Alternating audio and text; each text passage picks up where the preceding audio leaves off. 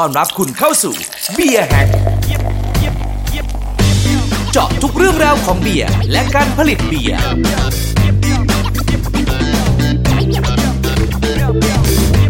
เบียร์แฮกครับสวัสดีครับ คุณผู้ฟังวันนี้เบียร์แฮกพอดแคสต์ช n แนลนะครับถือเป็นโอกาสดีแล้วก็ได้รับเกียรติจากอาจารย์เจริญนะครับ ท่านเป็นนักวิชาการแล้วก็เป็น ผู้ผมเรียกว่าอะไรผู้ที่ดูแลเพจ แล้วก็ให้กำเนิดเพจสุราไทย ใช่ไหมครับอาจารย์ ครับครับครับผมอ่าสวัสดีครับอาจารย์ สวัสดีครับเชวัตครับผมเอ่อผมอยากจะถามเรื่องเพจก่อนอาจารย์ เพราะว่าเพจสุราไทยเนี่ยผมก็ติดตามอาจารย์นานแล้วผม แต่ว่าผมว่าเป็นโอกาสดีที่หลาย ๆ ท่านเนี่ยที่ที่ชอบสนใจเรื่องเครื่องดื่มเนี่ยนะครับอาจจะให้อาจารย์ช่วยเล่านิดหนึ่งว่าเพจสุราไทยเกี่ยวกับอะไรนะครับ แล้วก็มีวัตถุประสงค์เพื่ออะไรขอทราบนะครับ ก็เพจมันเริ่มจากที่ผมทำเว็บเป็นเว็บไซต์เลยอะ่ะเอ่อให้ความรู้เอาบทความที่ผมเขียนเมื่อก่อนนี้เคยเขียนลงพวกวารสารทางการเกษตร แล้วก็จะเขียนเรื่องที่เราวิจัยเช่นพวกสาโท พวกการหมักไอ้ด้วยลูกแป้งอะไรพวกเนี้ยครับ ก็คือมีการศึกษามาแล้วก็เอาความรู้หรือ ที่เราค้นพบได้มาเนี่ย มาเล่าเขียนเป็นบทความเสร็จแล้วก็คิดว่าน่าจะมีเว็บไซต์ก็เลยไปหาไอ้แพลตฟอร์ม พวกเว็บไซต์สำเร็จรูปที่มันไม่ทำยากนะก็หัดทำมาเรื่อยๆจนเอ่อ ก็ใช้เคยใช้แพลตฟอร์มที่มันเสียเงินเป็นระบบเว็บสำเร็จรูปของบริษัทเอกชน แล้วมันคือเราต้องเสียรายปีรายสองปีอะไรแบบเนี้ย แล้วเราคิดว่าถ้าในอนาคตเราไม่ได้เขียนแล้วไอ้ข้อไอ้ข้อมูลพวกนี้พอเราไม่จ่าย มันก็จะหายไปเราก็เลย เอ่อมาเจอระบบเว็บฟรีก็คือ WordPress ก็ไปย้ายข้อมูลมาลงไว้ในนี้ก็จะเป็น เป็นเว็บไซต์นะฮะเสร็จแล้วก็เริ่มทำมามาเห็นทีหลังว่า เอ้ย Facebook เนี่ยมันมีเพจได้ด้วยนะ ก็ไปเจอจากไอ้เพจของคนอื่น สมัยก่อนก็เป็นพวกเพจโฆษณาเครื่องไอ้ไอ้อาหารต่างๆ เนี่ยพอไปเจอก็เอ้ยทำยังไงก็ทำเพจขึ้นมา แล้วก็เอาพวกข้อมูลพวกเนี้ยก็มาเขียนไปเรื่อยๆประกอบกับที่ความรู้ไอ้พวกที่เราจัดเกี่ยวกับ ทำเหล้าทำวายทำอะไรพวกเนี้ย เราก็เอามาจัดสอนอบรมอ่าเพราะว่าศึกษามาเรื่อยๆประกอบพอดีว่าเขาเปิดเสรีประมาณปี44ให้ทำสุราแช่ก่อนอ่าก็จัดอบรมในช่วงนั้นเลยเพราะว่ากระแสกำลังแรงมาก คนเขาใครก็อยากทำวายทำสาโทอะไรเงี้ย ก็เปิดสอนพ อเปิดสอนเราก็ได้เครือข่ายว่าคนที่มาอบรมก็แบบมีคนที่แบบสนใจตั้งใจ แล้วก็พวกที่ต้องการรวมกลุ่ม หาพักพวกเพื่อนฝูงอะไรเงี้ย ก็เลยมีตั้งสมาคมกันขึ้นเป็นสมาคมผู้ผลิตไวน์ผลไม้สุราพื้นบ้านพวกเนี้ยแล้วก็พอมีสมาคมก็มีการพบปะสังสรรค์พูดคุยประชุม เจอกันอยู่ แล้วก็ในวงการก็เขาก็เป็นผู้ผลิต ในกลุ่มแรกยุคแรก ในเมื่อผู้ผลิตกลุ่มแรก ยุคแรกเขาหลายคนเขาไปได้ไปได้ดีเขาไปได้สำเร็จ มันก็เป็นเครือข่ายที่ที่เราร่วมกันรู้จักกันทำงานกันแบ่งความรู้กันเขาเอ่อเพจมันก็ไปได้เรื่อยๆ เสร็จแล้วก็คนก็ก็เริ่มมาเห็น เออแต่ว่าเราก็ไม่ได้มี follower เยอะนะฮะไม่ได้มีไม่ได้มีมากมาย เพราะว่าเราเน้นไปด้านการผลิตก็เฉพาะคนที่สนใจทำอ่าฮะเป็นคนทำครับ ก็ไม่ใช่ผู้บริโภคอะว่างั้น เพราะฉะนั้นเราก็จะเขียน ในทั้งเรื่องของเทคโนโลยีการผลิตแล้วในไปไปมาๆเนี่ย เราก็มีผู้ผลิตที่เรารู้จักก็ประสบปัญหากับเจ้าหน้าที่ ในเรื่องของข้อจำกัดด้านกฎหมายต่างๆรวมทั้งการปฏิบัติ งานของเจ้าหน้าที่ที่ทำให้เขาลำบากในการทำเหล้าเราก็ขยายจากการให้ความรู้ด้านเทคโนโลยีมาเป็นเรื่องกฎหมายอ๋อก็ต้องคือให้ความรู้ด้วยเรื่องกฎหมายด้วย ครับ แล้วก็เพราะว่าไม่ให้ความรู้อย่างเดียว ครับ อ่า เพราะว่าเราก็แบบเหมือนกับสนิทสนมกันเราก็แชร์ความรู้สึกหรือความลำลำบากของเขาครับเราก็ออกไปประท้วงไปอะไรกับเขาด้วย บางทีก็เป็นอืมเป็นตัวประสานให้เขามารวมตัวกันอย่างที่เราไปเรียกร้องที่หน้าสภาอยู่ครั้งหนึ่งแล้วเราตอนที่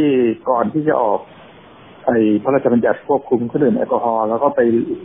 โวยวายอยู่ครั้งหนึ่งครับ แล้วก็ตอนที่ปิดโรงเหล้าช่วงปีห้าแปดเราก็ไปรวมตัวที่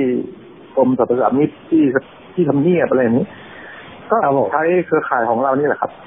ครับก็แสดงว่าจริง ๆ แล้วเอ่อคนไทยเนี่ยที่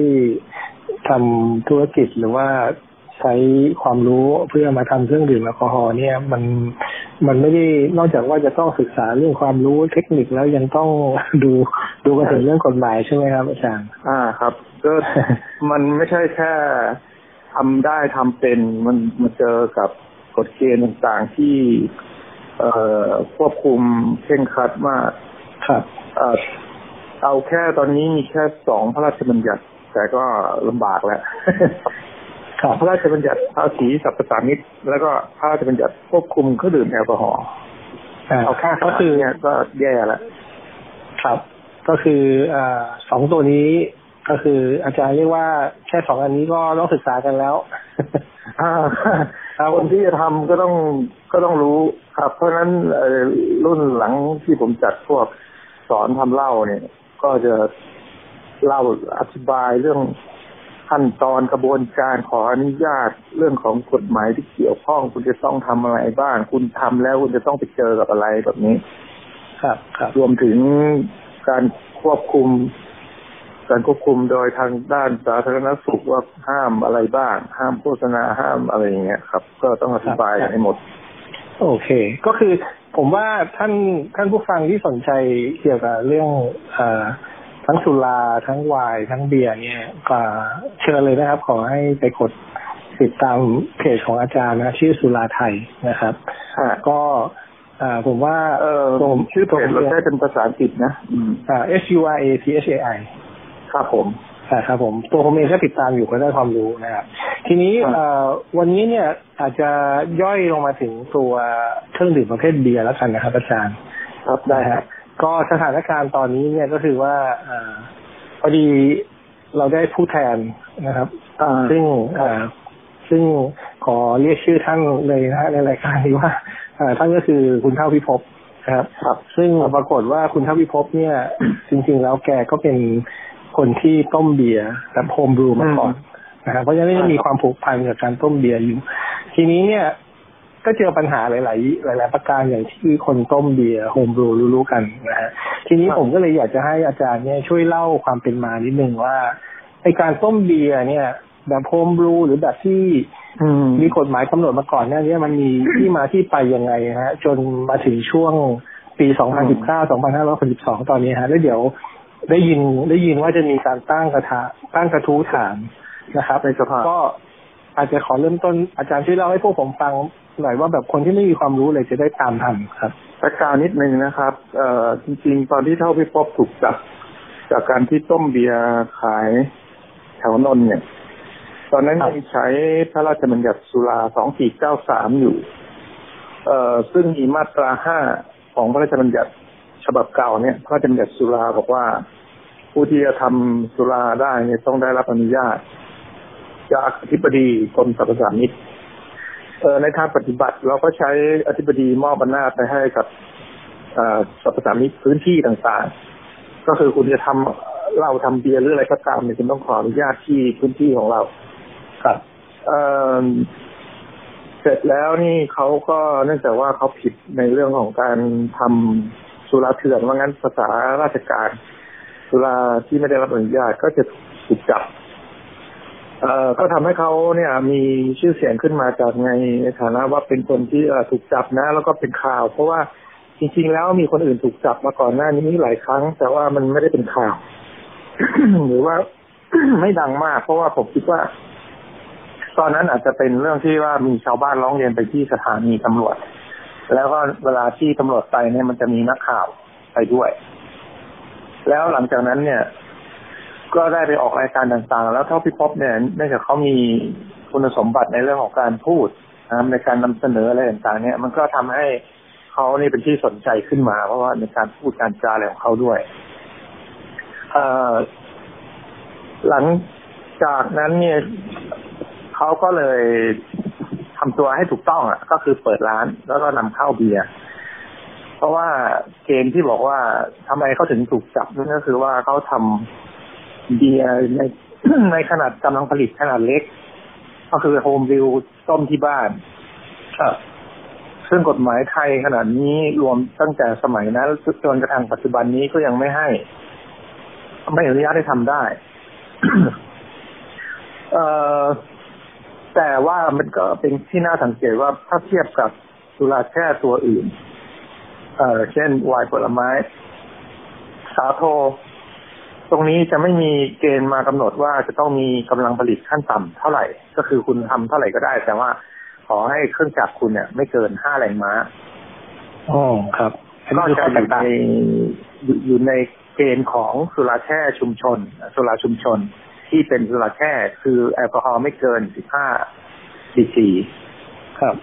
แต่ทีนี้เบียร์เนี่ยเขาไม่มีเกณฑ์นี้ เขาก็บอกว่าถ้าจะเป็นเบียร์ได้ คุณต้องเป็นโรงงานเบียร์ซึ่งมีกำลังผลิตสิบล้านลิตรต่อปี แล้วมีลงเงินลงทุนเขาเรียกว่าเงินเอ่อทุนจดทะเบียนเนี่ยสิบล้านบาท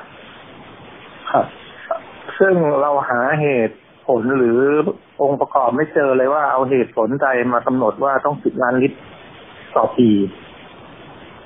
เอ่อหรือถ้าเป็นบิลผับเขาก็ให้ หนึ่งแสนลิตรต่อปีนะฮะอืมเป็นขั้นเป็นขั้นต่ำอะคือคุณต้องทำคุณต้องมีกำลังผลิตแสดงให้เขาเห็นได้ว่าคุณต้องทำได้เท่านี้ ตัวตัวเลขนี้มันตั้งแต่ตั้งแต่ปีพศอะไรนะครับอาจารย์ออกมาตั้งแต่ปี2543ซึ่งเป็นประกาศกระทรวงการคลังเอ่อเรื่องวิธีการบริหารงานสุรา2543อืมเป็นฉบับแรกที่กระทรวงการคลังออกมาตามนโยบายเอ่อเปิด สุราเสรีก็คือรัฐบาลเนี่ยขายโรงเหล้าออก แล้วก็พร้อมกับเปิดให้ทำได้โดยสิทธิ์ค่อนข้างเสรี แต่คำว่าเสรีเขาคือ ก็ยังมีการจำกัด ก็คือโรงงานเนี่ยต้องขนาดไม่ต่ำกว่าขนาดเนี้ยถึงจะทำได้ ครับเอ่อกำลังผลิตขั้นต่ำนี้ก็มีอยู่ในพวกของสุรากันด้วย แต่ไม่มีในสุราแค่ชนิดอื่น อย่างที่ผมบอกไวน์ผลไม้สาโทไม่มีขั้นต่ำ แต่สุรากันกับเบียร์มีขั้นต่ำอืมเพราะฉะนั้นก็คนที่ทำต้มเองที่บ้านที่ร้านเล็กๆน้อยๆเนี่ยผิดหมดก็คือทุกคนก็ในช่วงนั้น ในช่วงปีนั้นก็จะมีคนที่ทำแบบนี้กันเยอะ แล้วก็ เออในที่สุดก็มองเห็นว่า อยู่กันแบบนี้ไม่ได้ เพราะว่าจะเริ่มเป็นธุรกิจแล้ว ก็ ทยอยไปผลิตที่ต่างประเทศกันเข้ามา เพราะว่าในประเทศมีข้อจำกัดครับก็เลยไปผลิตที่ต่างประเทศกันหลายประเทศเลยขณะนี้ก็ได้ข่าวว่ามีประมาณยี่สิบสามสิบแบรนด์ยี่ห้อนะว่าที่ทำจากต่างประเทศแล้วนำเข้ามาครับขายเป็นคราฟต์เบียร์คือจริงๆ ผู้บริโภคไปเห็นเบียร์เหล่านี้ที่ซูเปอร์มาร์เก็ตเห็น Product of Australia แต่จริงๆแล้วไม่ใช่ อ่าก็เป็นแบรนด์ที่เรารู้จักกันว่าเป็นแบรนด์ไทยครับหลายแบรนด์ที่ที่รู้จักกันว่าเดิมเนี่ยเป็นคราฟต์เบียร์ที่ทำใต้ดินกันมาก่อน แต่ว่าก็ทำได้คุณภาพดี แล้วก็มีลูกค้าติดตามอยู่ ในที่สุดก็ต้องออกไปผลิตข้างนอกนำเข้ามา ครับ เอ่อก็เป็นข้อที่กลุ่มคราฟต์เบียร์ก็ต่อสู้อยู่ว่าทำยังไงจะให้ ลดกำลังผลิตตรงนี้ลงมาได้ แต่ว่าเดี๋ยวเดี๋ยวให้ยังไม่โทษนะครับอะโทษนะครับอาจารย์ อยากให้อาจารย์อธิบายคำว่าบรูผับนิดหนึ่งในกรุงเทพเนี่ย ในต่างจังหวัดเนี่ยมันมันมีอยู่ใช่ไหมฮะมีนะมีหลายแห่งครับก็คือถ้าเป็นโรงโรงงานที่ว่าสิบล้านลิตรต่อปีอะก็ทำบรรจุใส่ขวด หรือกระป๋องออกมาขายได้ทั่วไป แต่ถ้าเป็นบิลพับก็คือเป็นเหมือนกับร้านอาหารที่มีโรงเบียร์อยู่ในตัว แล้วก็หมักต้มที่นั่นมันแล้วก็ไม่ได้บรรจุขวดอ่าก็ส่งมาตามเอ่อท่อแล้วก็มาเปิดแท็บออกขายให้กับลูกค้าในในร้านนั้นเลยซึ่งก็ผมบอกเป็นบิลพับคือซึ่งซึ่งถ้าผมขอซื้อกลับบ้านผิดใช่ไหมอ่าเขาก็จะไม่บรรจุให้คุณครับอ่าก็คือบูผับเองเขาว่าห้ามขาย ห้ามขายอ่าเอากลัไม่บมีบ้านการบรรจุใส่ขวดออกไปนะฮะครับครับครับ แล้วก็เวลาเสียภาษีสรรพสามิตก็คือเจ้าหน้าที่ก็จะมา เอ่อตรวจที่ถังว่ามีปริมาตรเท่าไหร่ แล้วก็ติดเครื่องหมายว่าเสียภาษีแล้วในถังนี้ล็อกไว้เลยถ้าถังนี้เสียภาษีแล้วอืมแล้วก็น้ำที่หกหายไปอะไรอย่างเงี้ยเขานับหมดอืมเขาก็จะตรวจสอบว่าคุณไม่ได้เอาไปรั่วไหลไปแอบ บรรจุอะไรขายครับข้างนอกร้านแต่ว่าตอนนี้มีข้อยกเว้นก็คือว่าถ้าคุณมีสาขาอ่าอย่างเช่นบิวพับในกรุงเทพมันก็มีบางยี่ห้อที่ที่มีหลายสาขา ก็สามารถที่จะต้มที่เดียวหมักที่เดียวผลิต ที่เดียวแล้วก็ใส่ถังไปเสิร์ฟในอีกสาขาหนึ่งได้ อ๋อ แต่ต้องเป็นเจ้าของเดียวกัน ครับ ก็คือคุณไม่สามารถที่จะไปขายให้กับร้านเพื่อนๆอะไรเนี่ยก็ทำไม่ได้ก็คือต้มที่สาขากอไปขายสาขาขอได้ อ่า จะเป็นเจ้าของเดียวกัน อาจจะยิ่งน่าจะเป็นยี่ห้อเดียวกันด้วยซ้ำไป ครับ เอ่อโรงเบียร์อะไรเงี้ยชื่อเดียวกัน ครับผมฮะอืมก็เป็นอันนั้นคือของผูกอันนั้นก็คือบลูผับเขาก็ยังมีกฎเกณฑ์ของเขาอยู่ แต่ว่าครับที่อาจารย์บอกว่า โอ้โห มันต้องแสนลิตรมันต้องอืม ห้ามก็ต้องมาห้สูตรอืมครับก็เอาถังขนาดเท่าไหร่ต้องมีถังขนาดกี่ลิตรครับกี่ถัง แล้วก็คำนวณดูว่าแล้วจะได้มาปีหนึ่งไม่ต่ำกว่าแสนลิตรเนี่ยฮะอืมซึ่งเรียกว่าโฮมบรูนี่หมดสิทธิ์หมดครับไม่ได้ ครับ แล้วก็โมบิลก็ไม่ต้องการที่จะทำเป็นแค่บิลผับเพราะว่าค่าใช้จ่ายมากมายมหาศาลก็คือคุณต้องมีอาหาร ครับต้องมีเครื่องดื่มชนิดอื่น ต้องมีดนตรีครับ แล้วคุณก็จะตามมาด้วยภาระต่างๆ มากมายลูกน้องพนักงานครับเสิร์ฟครับแต่หลายๆคนก็ต้องการแค่ทำเบียร์แล้วก็เอาไปฝากเพื่อนขายที่ร้านโน้นร้านนี้ ครับก็ต้องใช้วิธีออกไปต่างประเทศอาจารย์ถามความคิดเห็นอาจารย์ว่ากฎหมายที่มีมันมีขั้นต่ำเนี่ยมันมีข้อดีไหมครับ มันฟังฟังดูเหมือนว่า อ่ามันก็มีเหมือนเอ่อมีคำอธิบายอยู่ครับ ตรงนี้ฮะครับ ก็คือเมื่อหลายปีก่อน ปี 2545 ก็คือหลังจากมีประกาศกระทรวงการคลังอันนี้ออกมาเมื่อปี 43 แล้วก็มันมีประกาศอนุญาตให้ทำโซลาร์แช่ชุมชนออกมาในปี 2544 ถัดมา หลังจากนั้นปี 45 เขามีคนไปฟ้องศาลปกครองเอ่อว่ากระทรวงการคลังไม่ได้ออกเอ่อเมื่อออกมาเนี่ยการมีกำลังขั้นต่ำทำให้เขานะผลิตไม่ได้ แล้วก็ไม่ออกกฎหมาย ที่อนุญาตให้เขาทำสุรากันบริโภคในครัวเรือน เพราะว่าในภาคเหนือเนี่ย เขาต้องการทำบริโภคกันเองในครัวเรือนครับในคำที่ภาคษาศาลปกครองอันนี้ มันมีเรื่องที่เราตั้งคำถามอยู่ก็คือว่าอะไรนะกำลังผลิตขั้นต่ำของเบียร์เนี่ยทำไมถึงเอามาใช้ว่า เออมันมันมีประโยชน์อะไรทำไมถึงจะต้องมีกำลังผลิตขั้นต่ำทั้งฝ่ายรัฐบาลก็คือกระทรวงการคลังก็ชี้แจงว่าเป็นการอะไรล่ะ ไม่ต้องการให้เกิดการผลิตมากมายจนกระทั่งทำให้ ระทบกับสุขภาพอะไรเนี่ย ของประชาชนก็เป็นเรื่องศีลธรรมอะไรที่รัฐบาลใช้อ้างอยู่ตลอดเอ่อประเด็นที่สองก็คืออาจจะแต่เขาไม่ได้ยืนยันนะว่าก็คือว่าในการจัดเก็บภาษีของเขามันก็จะลำบากในเนื่องจากว่ามันจะมีผู้ผลิตจำนวนมาก เขาก็จะไม่สามารถจัดเก็บภาษีได้ อย่างทั่วถึงศาลปกครองได้พิจารณาประเด็นนี้ก็บอกว่า การที่เอ่อ มีผู้ผลิตอะไรแบบเนี้ยหรือการออกกฎมามีขั้นตรงขั้นต่ำเนี่ย มันไม่ได้ช่วยในเรื่องของการจัดเก็บภาษี เพราะว่าคุณก็มีหน้าที่ที่จะเก็บภาษีก็คือว่าเอ่อมันเป็นเหตุผลที่ไม่ค่อยดีไม่ค่อยจะโอเคอะคือ อันนี้สามารถหาอ่านได้ในคำพิพากษาครับของศาลปกครองนะฮะซึ่งผมก็ไปค้นมาไว้ ทีนี้ในคำพิพากษานี้ก็มีคำให้การของเจ้าหน้าที่สรรพสามิตที่เป็นผู้แทนไปชี้แจง ว่าทำไมต้องมีขั้นต่ำแต่เขาอธิบายถึงสุรกันเท่านั้นเพราะว่าคดีนี้มันฟ้องกันที่สุรกันเขาไม่ได้อธิบายว่าทำไมเอาเกณฑ์สิบล้านลิตรมาจากไหนแต่เขาพูดถึงสุรกันของโรงเล่าว่า ไอ้ที่มีเกณฑ์สุรกันจะจะเป็นโรงงานได้ต้องเอ่อ เป็นสุราขาวนะ ต้องเก้าหมื่นลิตร ที่ยี่สิบแปดดีกีต่อวันนะเก้าหมื่นลิตรต่อวันเนี่ยเอามาจากไหนบอก เอามาจากกำลังผลิต สูงสุดของโรงงานเล็กของเขา โรงงานที่เล็กที่สุด ของเอ่อของโรงใหญ่อะของกลุ่มโรงใหญ่ มันเยอะมากเลยนะฮะแล้วเอาคำเอากำลังผลิตสูงสุดมาเป็นเกณฑ์ให้คนอื่น ผลิตเป็นขั้นต่ำอะสำหรับเบียร์ผมก็คิดว่าเป็นกรณีเดียวกัน ก็คือว่า อะไรนะเป็นกำลังผลิตสูงสุดที่โรงเล็กๆของเขาทำได้ แล้วคนอื่นจะมาทำแข่งกับเขาต้องทำได้ อย่างน้อยเท่ากับที่เขาทำได้ อย่างมากสุด ซึ่งฟังแล้วมันไม่ไม่ยุติธรรม มันอ่ามัมันเราเรียกว่าอะไร มันเหมือนมันอิงเกณฑ์อะไรทุกอย่าง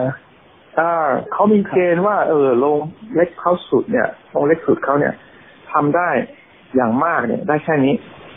เก้าหมื่นลิตรต่อวัน เพราะฉะนั้นถ้าคนอื่นจะทำต้องทำได้ เท่านี้ขึ้นไป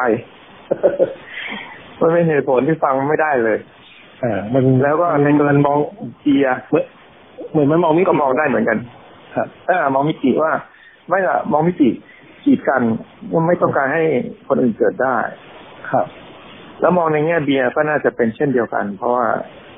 ในขณะที่ออกกฎหมายพวกนี้ มีผู้ผลิตเบียร์อยู่แล้ว และผู้ผลิตเบียร์ที่มีไม่รู้นะที่มีเอ่ออิทธิพลก็สามารถที่จะ อันนี้เราก็ไม่ทราบนะ ว่าจะเป็นไปได้หรือเปล่า เป็นหรือเปล่า นะว่าอาจจะมีไหมว่า เออน่ะ ต้องต้องเท่านี้ขึ้นไปต้องเท่านี้ขึ้นไปสิบสิบล้านลิตรต่อปีทีทีนี้อาจารย์ผมผมก็ได้ยินว่าประเทศอื่นเนี่ยเขาก็เขาอาจจะมีพวกพวกที่จะต้องขออนุญาตอะไรพวกนี้เหมือนกันแต่ว่า ในอเมริกาหรือในญี่ปุ่นเองเนี่ยเพเพดานพวกนี้ก็ถูกปรับลดลงมาใช่ไหมเออครับ มีงานวิจัยของ TDI ล่าสุดเลย ก็คือเขามาคุยกับพวกเรา ว่ารัฐบาลก็ให้โจทย์มานะว่ามีวิธีการแก้ปัญหาพวกกระบวนการขออนุญาตต่างๆ คือไม่ได้เรื่องนี้เรื่องเดียวเขาก็พูดทั่วๆไปว่า อยากจะให้ลองแก้กฎหมายดูซิว่ากระบวนการขออนุญาต ทุกเรื่องใน ที่ต้องใช้ขอกับรัฐบาลเนี่ย มีอะไรที่สามารถปรับปรุงให้มันง่ายขึ้นได้บ้าง ลดขั้นตอนลดอะไรได้บ้าง นักวิจัยท่านหนึ่งก็ได้โจทย์มาเกี่ยวกับเบียร์แล้วก็มาบอกมาศึกษาดู ผลจากการวิจัยก็บอกประเทศนู้นประเทศนี้ก็ไม่ได้มีขั้นต่ำไม่ได้มีอะไรแบบนี้ครับแล้วเขาก็เลยเสนอว่าเอ่อ กฎหมายพวกของเรานี้ควรจะแก้ โดยตัดกำลังผลิตขั้นต่ำทั้งหลายนี้ออกให้หมดเลยครับแล้วไปควบคุมในด้านของเออการเอ่อขนาดขนาดของผู้ผลิตก็คือถ้าเป็นขนาดเล็กไปเลยเนี่ย ก็ไม่ต้องมาขออนุญาตโดยที่ห้ามขาย ก็หมายความว่าสามารถทำบริโภคเองเนี่ยได้ ซึ่งเขาก็อ้างอิงของประเทศอื่นครับ แล้วถ้าใครจะทำขายก็ให้มาเข้าเกณฑ์ว่าจะต้องเสียภาษีอะไรเท่านั้นเท่านี้แต่ไม่ต้องมีขั้นต่ำครับ ซึ่งมันจะช่วยส่งเสริมเศรษฐกิจ ในระดับทั้งล่างไปจนถึงระดับกลางนะเพราะเบียร์นี่เป็นกลุ่มชนชั้นกลางที่ผลิตกัน แล้วก็จะมีธุรกันที่เป็นกลุ่มเกษตรกรหรือ คนในชนบทอะไรอย่างนี้เขาก็จะผลิตบริโภคกันเองเป็นวัฒนธรรมแต่ดั้งเดิม แต่ตอนนี้ถูกจำกัดไว้ไม่ให้ทำเพราะว่าทางรัฐบาลก็มองเห็นว่า เดี๋ยวจะจัดเก็บภาษีได้ไม่ทั่วถึงครับ แต่ว่าจเขาริงก็ๆมองอย่างนี้ครับโทษนะครับ จริง ๆ แล้วมันดูเหมือนว่าจริง ๆ แล้วเป้าหมายมันเป็นเรื่องของภาษีมากกว่า ไม่ใช่เรื่องของโภชนาการ ไม่ใช่เรื่องของอ๋อฮะ ใช่ ก็คือพระราชบัญญัติเกี่ยวกับภาษีนี้ ล่าสุดคือเราใช้พระราชบัญญัติภาษีสรรพสามิต2560 จุดประสงค์หลักคือการจัดเก็บภาษี เพราะว่าภาษาภาษีสรรพสามิตเป็นสินค้าฟุ่มเฟือยสินค้าที่ไม่จำเป็น สินค้าที่ทำให้เกิดปัญหาสังคมหรือปัญหาสุขภาพกับประชาชนได้ ก็เก็บภาษีไปก็ไปช่วยแก้ปัญหาเหล่านี้ เพราะฉะนั้นจริงๆแล้วการที่เราดื่มเครื่องดื่มแอลกอฮอล์ก็ต้องบอกว่าเราเสียภาษีไปแล้วที่ให้คุณไปแก้ปัญหา ก็ไม่จำเป็นต้องมาควบคุมอะไรเราอีก เพราะคุณก็เก็บภาษีไปแล้ว เพื่อเอาไปแก้ปัญหาตามวัตถุประสงค์ของพระราชบัญญัติครับเพราะฉะนั้นการที่คุณต้องการเก็บภาษีให้เป็นเม็ดเป็นหน่วยก็อยู่ที่กระบวนการควบคุมต่างๆ แต่ไม่ใช่มากำเอ่อจำกัดว่าต้องเท่านั้นเท่านี้ถึงจะทำได้ ใช่อืม แต่เขาก็คงอ้างอีกนะครับ ว่าถ้าเกิดเป็นโรงเล็กๆต่าง ๆ เนี่ย มันก็มีโอกาสรั่วไหล เจ้าหน้าที่ก็ไม่ทั่วถึงที่จะไปตรวจสอบ ก็เลยจำกัดไว้ว่าให้เป็นขนาดนี้ขนาดนั้น แต่ว่าเรามองว่าขนาดที่เขากำหนดมันใหญ่มากเกินไปครับมีงานวิจัยฉบับหนึ่งออกมาหลายปีแล้ว โดยกรมโรงงานจ้างให้นักวิจัยที่จุฬา วิวิจัยขนาดของโรงงานสุราที่เหมาะสม ซึ่งนักวิจัยก็ได้นำเสนอว่าให้มีสามขนาด SML เล็กกลางใหญ่ครับตอนนี้กฎหมายมีแต่ใหญ่ กับเล็กไปเลย ก็คือเล็กแบบสุราชุมชนเอ่อสุราแช่วายผลไม้ สาโท ไม่เกินห้าแรงม้า ครับ แล้วก็ใหญ่ไปเลยเป็นโรงงานสุราโรงงานเบียร์ครับ แต่ว่าไม่มีขนาดกลางก็ผลงานวิจัยตั้งหลายปีมาแล้ว แต่ไม่เอามาใช้ เราก็ต้องคิดกันว่าเอ้ยมันเป็นเพราะอะไร ก็คือกฎหมายนี้ถูกยกเลิกไป โดยเปลี่ยนมาเป็นพระราชบัญญัติภาษีสรรพสามิตแต่ก็ยังออก กฎหมายย่อยก็คือกฎกระทรวง ว่าด้วยการอนุญาตให้ทำสุราเนี่ย เนื้อหายังคงเหมือนเดิมก็คือ มีกำลังผลิตขั้นต่ำออกมาในปี 60ครับทั้งทั้งที่เป็นปัญหามาตั้งแต่ปี 43 แล้วก็ทุกคนก็เรียกร้องมาตลอด แต่ก็ไม่แก้แล้วพอออกมาปี 60 ก็ยังมีอยู่ แล้วก็มีขั้นต่ำเหมือนเดิม ตัวเลขเดิมด้วยครับก็ไม่ยอมจะเปลี่ยนอืมนั่นนั่นนั่นนั่นนั่นคือที่มาของการเอ่อที่จะ เป็นโจทย์หนึ่งที่ท่านสสคุณเท่าพิภพนี่อ่าก็อยากจะมาปรึปรึกษาหารือกับกลุ่มกลุ่มเนี้ยแล้วก็มีการพูดคุยกันเมื่อวันจันทร์ที่ผ่านมาใช่ไหมฮะอาจารย์ครับ จริงเท่าครับทบเขามีข้อมูลอยู่แล้ว ว่ามีอยู่แล้วคือเขาอยู่ในวงการอยู่แล้วเพียงแต่ว่าเมื่อวันจันทร์เราเอากลุ่มที่ทำเหล้าด้วยอะไปคุยกับเขาด้วยเพราะเราคิดว่าเวลาคุณเสนอ หรือคุณถามรัฐมนตรีเนี่ย มันเป็นประเด็นเดียวกันก็คือกำลังผลิตขั้นต่ำเนี่ย มันมีทั้งเบียร์แล้วก็มีทั้งเหล้ากันครับก็ต้องถามทั้งคู่ ถามทั้งคู่ว่า ไปเอื้อให้ใครหรือเปล่า เวลาเขาถามในสภาเขาก็ต้องระมัดระวังหน่อยหนึ่งแต่ว่าเราก็ไม่ได้ระเอ่อระบุเฉพาะเจาะจง แล้วก็พูดในความเป็นกลางว่า ดูจากกำลังผลิตขั้นต่ำแล้วมันไม่เอื้อให้กับรายย่อยเลย แล้วมันเอื้อกับใครอะไรแบบนี้ครับอืม จริงจริงๆในญี่ปุ่นเองเนี่ยที่ผมเห็นก็เหล้าสาเกนี่ก็มีกันเหมือนจะทุกอำเภออะไรบ้างมีแต่ละยี่ห้อเต็มไปหมดเลย อ่าครับ ครับก็ก็ซาเกเหมือนกันมีทั่วประเทศ แล้วก็โชจุมันกลายเป็นว่าได้มันมันมันก็ช่วยเศรษฐกิจท้องถิ่นใช่ไหมอาจารย์เอ่อมันเมื่อกี้ผมเมื่อวานนี้เรื่องไง ผมเพิ่งโพสต์ไปในเพจว่า ไปค้นรูปเก่าๆดูแล้วก็เห็นก็ไอ้เครื่องไม้เครื่องมือที่เขาใช้กันเหล้าอะไรของเขาเนี่ย โชจุที่เขาโชว์อยู่ในเอ่อร้านในโรงงานเขาเนี่ย ว่าเป็นเครื่องเก่าที่เขาเคยใช้ มันเหมือนกับเครื่องเราที่เราใช้กันเหล้าชาวบ้านของเราเลย แต่แต่ว่าพอปัจจุบันเนี้ยเขาก็พัฒนาขึ้นมาเป็นอุตสาหกรรมแล้ว แต่ของเราทำไม่ได้ ครับ เพราะว่าเราติดตรงเนี้ย ครับ ในขณะที่เพื่อนบ้านหรือประเทศใกล้เคียงที่เขาใช้เริ่มต้นมาพร้อม ๆ หรือหลังเรา จริง ๆเหล้าของญี่ปุ่นตัวที่อยู่โอกินาวาคืออาวามาริเนี่ย ได้วิธีการทำมาจากไทยก็คือสมัยอยุธยาเขามาเขาเอาวิธีทำไปเนี่ย ของเราล้วนๆเลยแล้วเขายังยังอ้างอิงถึงประเทศไทยทุกครั้งที่เราไปคุยหรือว่าไปไปไปดูงานเขาจะ อารัมพบทว่าวิธีการอะไรต่างๆนี่มาจากประเทศไทยรวมถึงข้าวที่เขาใช้ในปัจจุบันก็ยังเป็นข้าวไทยโอ้อันนี้เป็นก็ผู้คือปัญเขาพัญาฒนา แต่เราไม่สามารถเราไม่พัฒนาได้ ของเราก็ยังอยู่ๆแบบคล้าย ๆเดิม พอเราขยายหน่อยปรับปรุงเครื่องไม่ขึ้นจักรแล้วมันก็เกินห้าแรงม้าก็มาไล่ปิดโรงงานครับ ทีนี้ในในในในในที่คุยกันเมื่อวันจันทร์นะครับ มีมีการมีการได้ข้อสรุปไหมฮะอาจารย์ว่าเฮ้ยเราอยากจะเสนอแบบนี้หรือว่าจริง ๆ แล้วยังไม่มีข้อสรุป ตอนนี้ที่คุยกันก็คือให้ข้อมูลว่าเวลาจะตั้งคำถาม ก็เอาประเด็นไหนบ้าง มันก็คือประเด็นที่เราก็พูดพูดกันอยู่นี้เพียงแต่ว่าให้เขาได้เข้าใจว่าทั้งเบียร์และเหล้ามันโดนเอ่อกำลังขั้นต่ำด้วยกันทั้งคู่ แล้วก็เพิ่มประเด็นว่าขณะนี้ก็กำลังถูกเคร่งครัดตรวจสอบโดยเจ้าหน้าที่อย่างมากครับซึ่งอยากจะไปถามให้ไปถามเหมือนกันว่าทำทำไมทำไมปกติเราก็ตรวจสอบกันอยู่แล้ว ให้สุราที่ขออนุญาตถูกต้องเนี่ย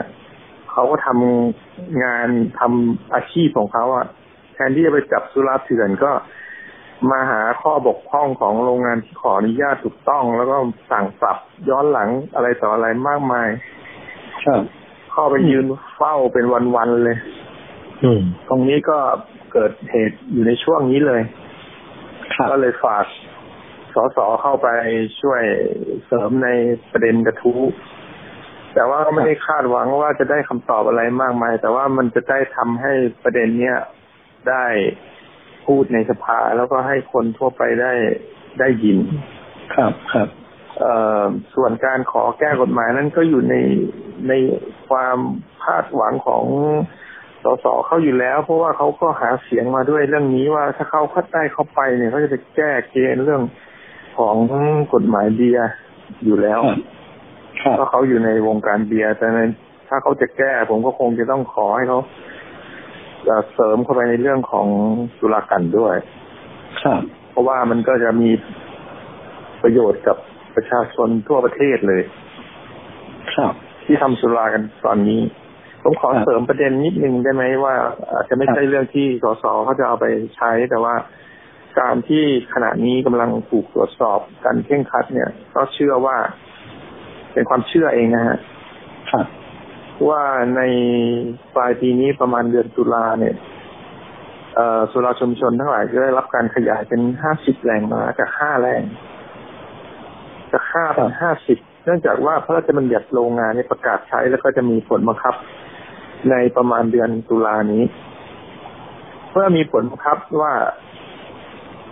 เอ่อสถานที่อะไรต่างๆที่ผลิตโดยใช้แรงม้าไม่ถึงห้าสิบเนี่ย จะไม่ต้องขออนุญาตเป็นโรงงานและเมื่อไม่ต้องเป็นโรงงานก็คือ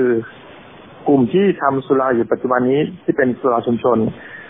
ก็ไม่ได้เป็นโรงงานอุตสาหกรรมนะฮะเขาเรียกว่า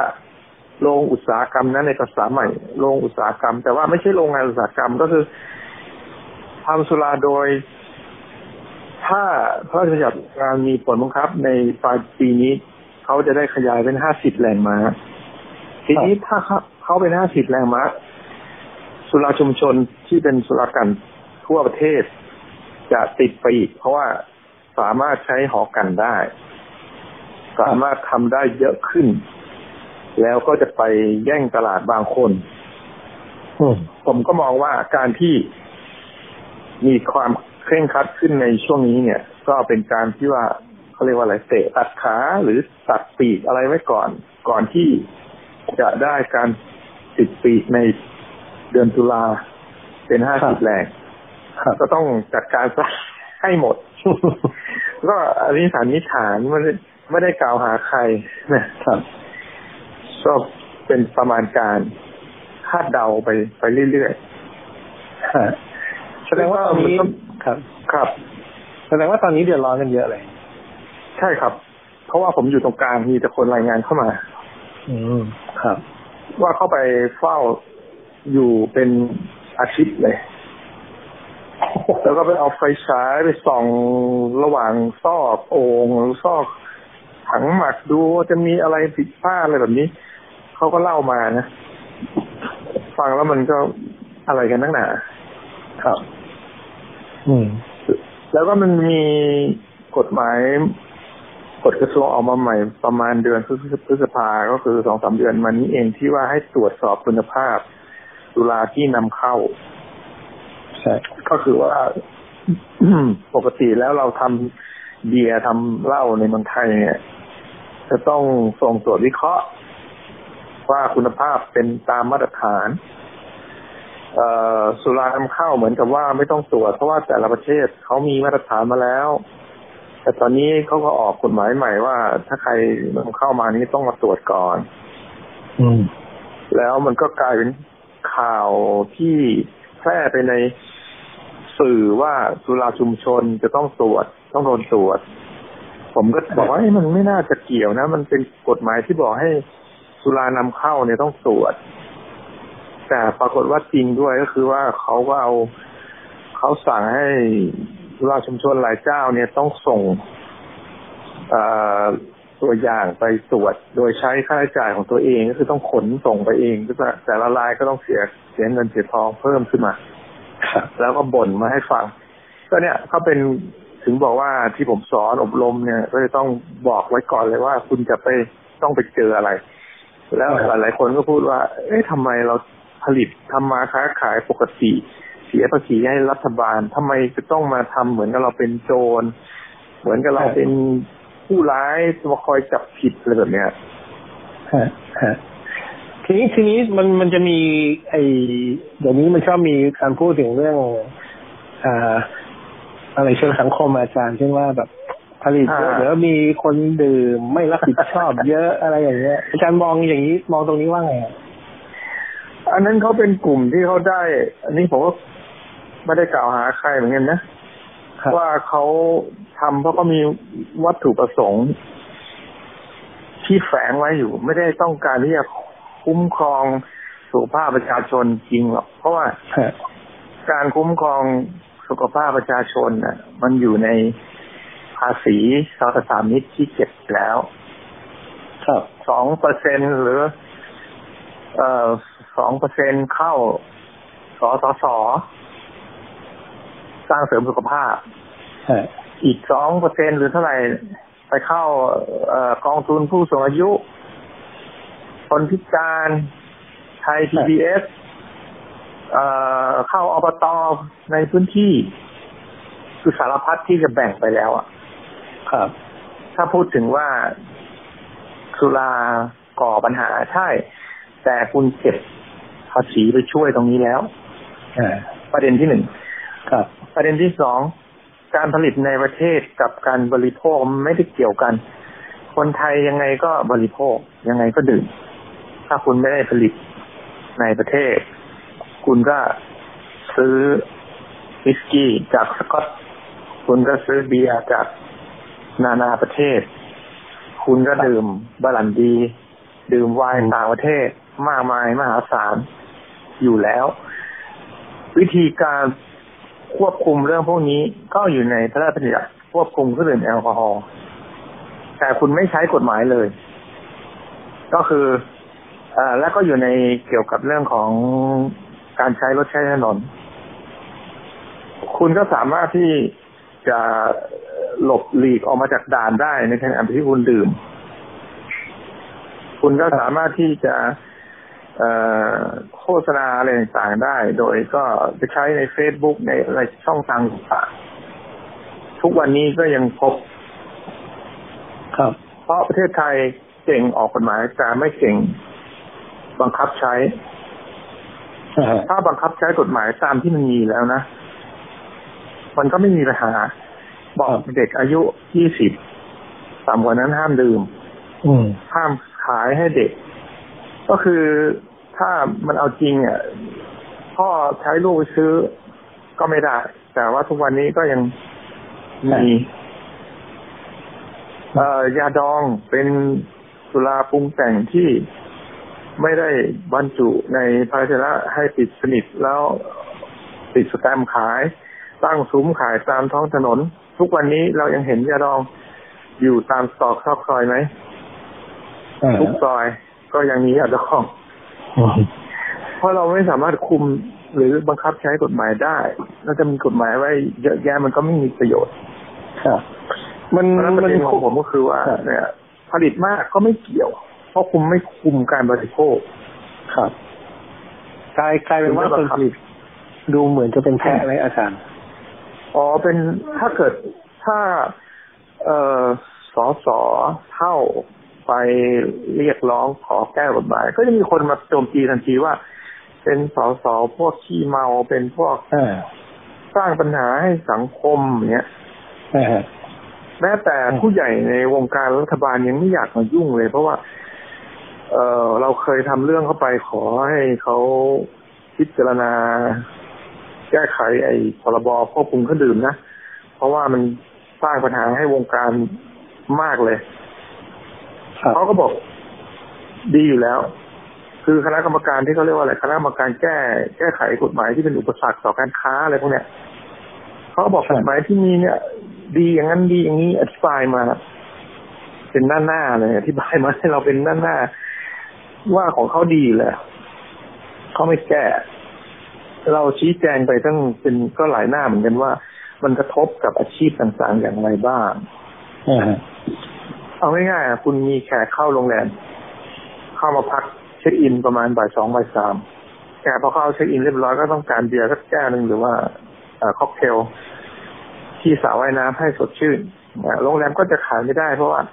ขายได้ทีคือห้าโมงเย็นครับแล้วเออกำหนดเวลาห้ามขายเนี่ย ไม่รู้เอาหลักคิดมาจากไหน ก็ไม่มีพื้นฐานครับทำให้มันยากเล่นอย่างนั้นนะอืม ก็เป็นอืมอุปสรรคใช่ไหมฮะอุปสรรคครับเพราะฉะนั้นถ้าเกิดใครเถียงว่า เอ้ยให้ลดกำลังผลิตแล้วก็จะทำกันเยอะแยะมอมเอาประชาชน คุณก็ไม่คุมการบริโภคของเขา คุณก็ไม่ดูแลว่าเขาดื่มแล้วออกไปขับ คุณก็ปล่อยให้เขาขับได้ครับอืมแล้วก็ ไอการโฆษณาประชาสัมพันธ์ที่คุณห้ามทุกอย่างเลยเนี่ย มันก็ทำให้เขาทำธุรกิจจะลำบากเนี่ยคุณอนุญาตให้เขาผลิตให้เขานำเข้า แต่คุณไม่ให้เขาส่งเสริมการขายอะไรเลยอ่าครับลดแลกแจกแถมอะไรไม่ได้ ครับ อืม ประเทศประเทศไทยบาร์เทนี่นเดอร์ก็โดนใช่ประเทศไทยนี่ถ้าถ้าเทียบกับเอ่อประเทศในไอ้ Southeast Asia นี่กฎหมายของเราเข้มสุดเลยอาจารย์อ๋อเขาเขาเขาภาคภูมิใจครับว่าพรบควบคุมผู้ดื่มแอลกอฮอล์ของเรานี่เป็นเหมือนกับว่าเป็นตัวอย่างของทั้งโลกเลยคือไม่มีใครจะเหมือนละอ๋อคือเราเข้มงวดมากอะไรแบบนี้นะอาจจะ อาจจะสู้ประเทศที่เขาห้ามทั้งประเทศเลยไม่ได้ แต่ว่า อันนั้นเขาห้ามจบเลยว่าทั้งประเทศเขาไม่มี แต่ว่าของเราเนี่ย มันเหมือนกับว่า เออ ต้องการภาษีนะครับเกลียดตัวกินไข่เออครับตากเก็บภาษีเยอะๆเลยนะใช่ไอ้โทรทัศน์ช่อง PBS ที่ดูอยู่นี้ก็มีเงินจากสุราเนี่ยเข้าไปนะครับมหาศาลหลายพันล้านนะอืม เสร็จแล้วก็เอาเงินตรงเนี้ย มาจัดโครงการต่อต้านสุรา อืม อืม ก็ฟังฟังดูแล้วนี่เหมือนอ่ามันก็ยังเรือนรางเรือนรางเนี่ยอาจารย์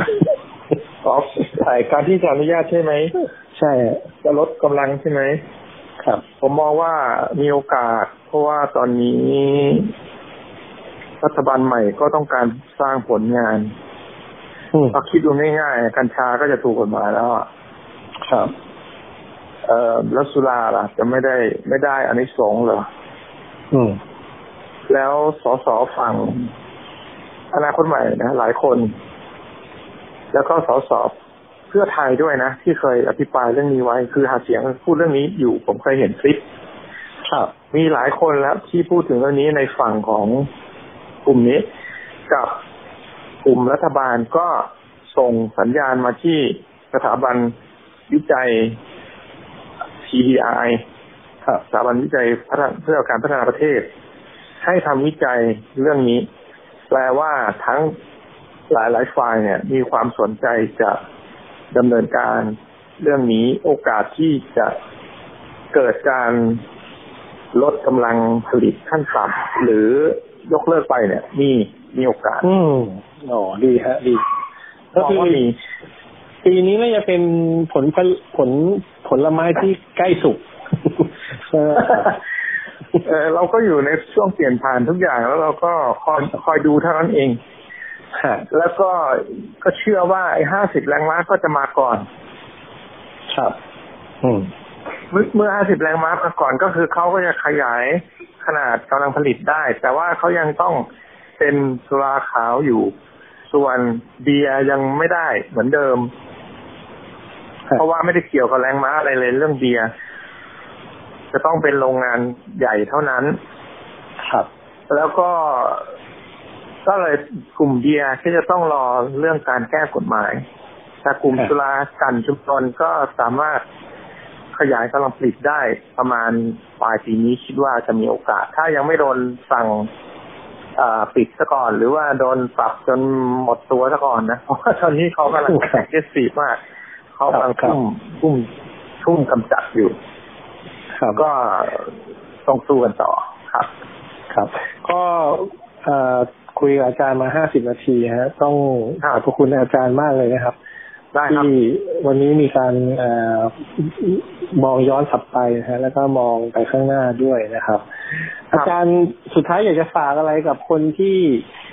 ทำเบียร์ทำสุราด้วยมองเป็นศาสตร์ มองเป็นศิลปะ มองเป็นอืมความรู้มองเป็นอะไรอย่างเงี้ยให้เขา เหมือนครับดำเนินต่อไปหรือว่ายังไงอาจารย์มีมุมมองตรงนี้ให้ให้กับพวกคือถ้าผมมองมันจะมีกลุ่มที่ต่างกันอยู่สองกลุ่ม กลุ่มเบียร์กับกลุ่มสุรา